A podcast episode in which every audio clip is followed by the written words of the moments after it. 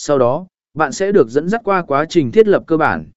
Đúng vậy, bước một trong quá trình hướng dẫn quảng cáo tìm kiếm trên Google là tạo tài khoản Google Ads. Dưới đây là một số hướng dẫn chi tiết để bạn có thể thực hiện bước một này. Truy cập trang web Google Ads để tạo tài khoản Google Ads. Bạn cần truy cập trang chính của Google Ads tại https 2 2 gạch chéo google com Nhấp vào bắt đầu ngay hoặc đăng nhập. Nếu bạn đã có tài khoản Google, ví dụ Gmail, bạn có thể đăng nhập bằng cách nhấp vào đăng nhập. Nếu bạn chưa có tài khoản Google, bạn có thể chọn bắt đầu ngay để tạo một tài khoản mới.